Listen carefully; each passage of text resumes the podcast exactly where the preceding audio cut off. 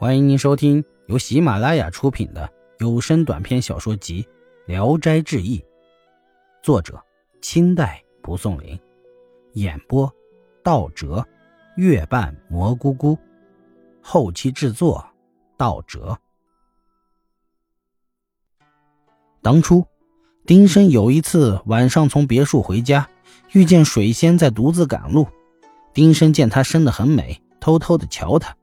水仙就要求跟着他一同赶路，丁生十分高兴，就把他带回自己的书房里与他同居了。水仙能从窗棂缝隙中出入，丁生才知道他是狐狸。水仙对他说：“郎君不必怀疑我，我因为你忠厚老实，所以才愿意嫁给你。”丁生宠爱她，竟不再娶亲。刘赤水回家以后。借隔壁权贵家荒废了的大宅子，准备给来祝贺的客人住宿。房子打扫得十分整洁，只苦于没有帐幔可用。隔了一夜再去看时，屋里的陈设焕然一新了。过了几天，果然有三十多个人带着酒礼等物来了，车马络绎不绝，挤满了街道小巷。刘赤水行礼，让岳父以及丁湖进入客舍。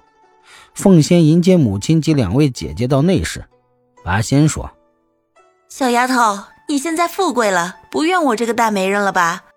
我的金钏和绣鞋还在吗？”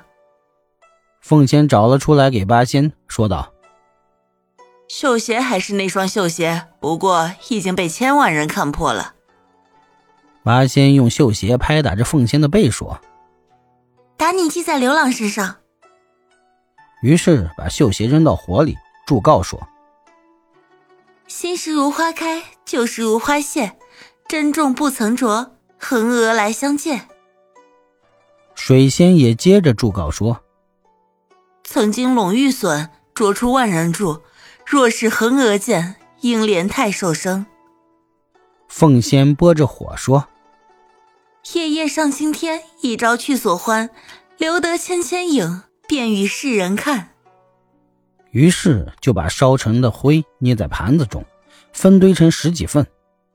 望见刘赤水来了，拖着盘子送给他。只见满盘都是绣鞋，都和原来的那双样式一样。八仙急忙赶出来，把盘子推跌在地上，地上还有一两只绣鞋在那里。八仙又伏在地上吹他们，绣鞋的踪迹才没有了。第二天，丁生因为路远，夫妻二人先回去了。八仙贪图和妹妹玩耍，老妇及胡生屡次督促他，到了中午才从内室出来，跟大家一起回去了。当初他们来的时候，仪仗仆从十分气派，来观看的人群如赶集一样。有两名强盗看到有这样漂亮的女人，连魂儿都飞走了，因而计谋在途中劫持他们。侦查到他们离开了村庄，就在后面跟随着，距离不到一箭远。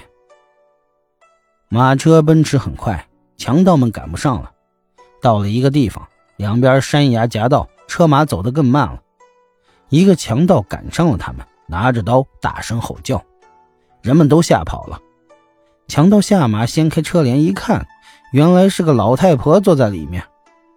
正怀疑劫错了女郎的母亲，向两边张望的时候，飞来一刀砍伤了右臂，顷刻间被人捆绑了起来。强盗凝神仔细一看，山崖并不是山崖，而是平乐县城的城门。车中的老妇是李进士的母亲，正从乡下回来。另一个强盗随后赶到，也被砍伤马腿，捉住了。守城门的兵丁绑着他们送到了太守衙门。一经审讯，强盗就招供了。当时有个大盗未能捕获归案，一审问就是这两人。第二年，刘赤水考中了进士，凤仙怕招祸惹事，全部推辞了亲戚朋友们的祝贺。刘赤水也不再另娶别的女人。到了他升任郎官时，才纳了一房妾，生了两个儿子。易史是说：“哎。”冷暖炎凉的态度，不管仙人凡人，本没有什么不同啊。少壮不努力，老大徒伤悲。可惜没有争强好胜的美人在镜中做悲伤欢笑的影子，鼓励鞭策罢了。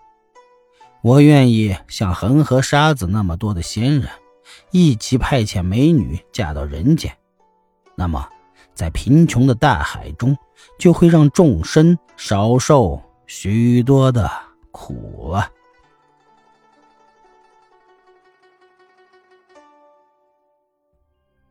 本集演播到此结束，谢谢大家的收听。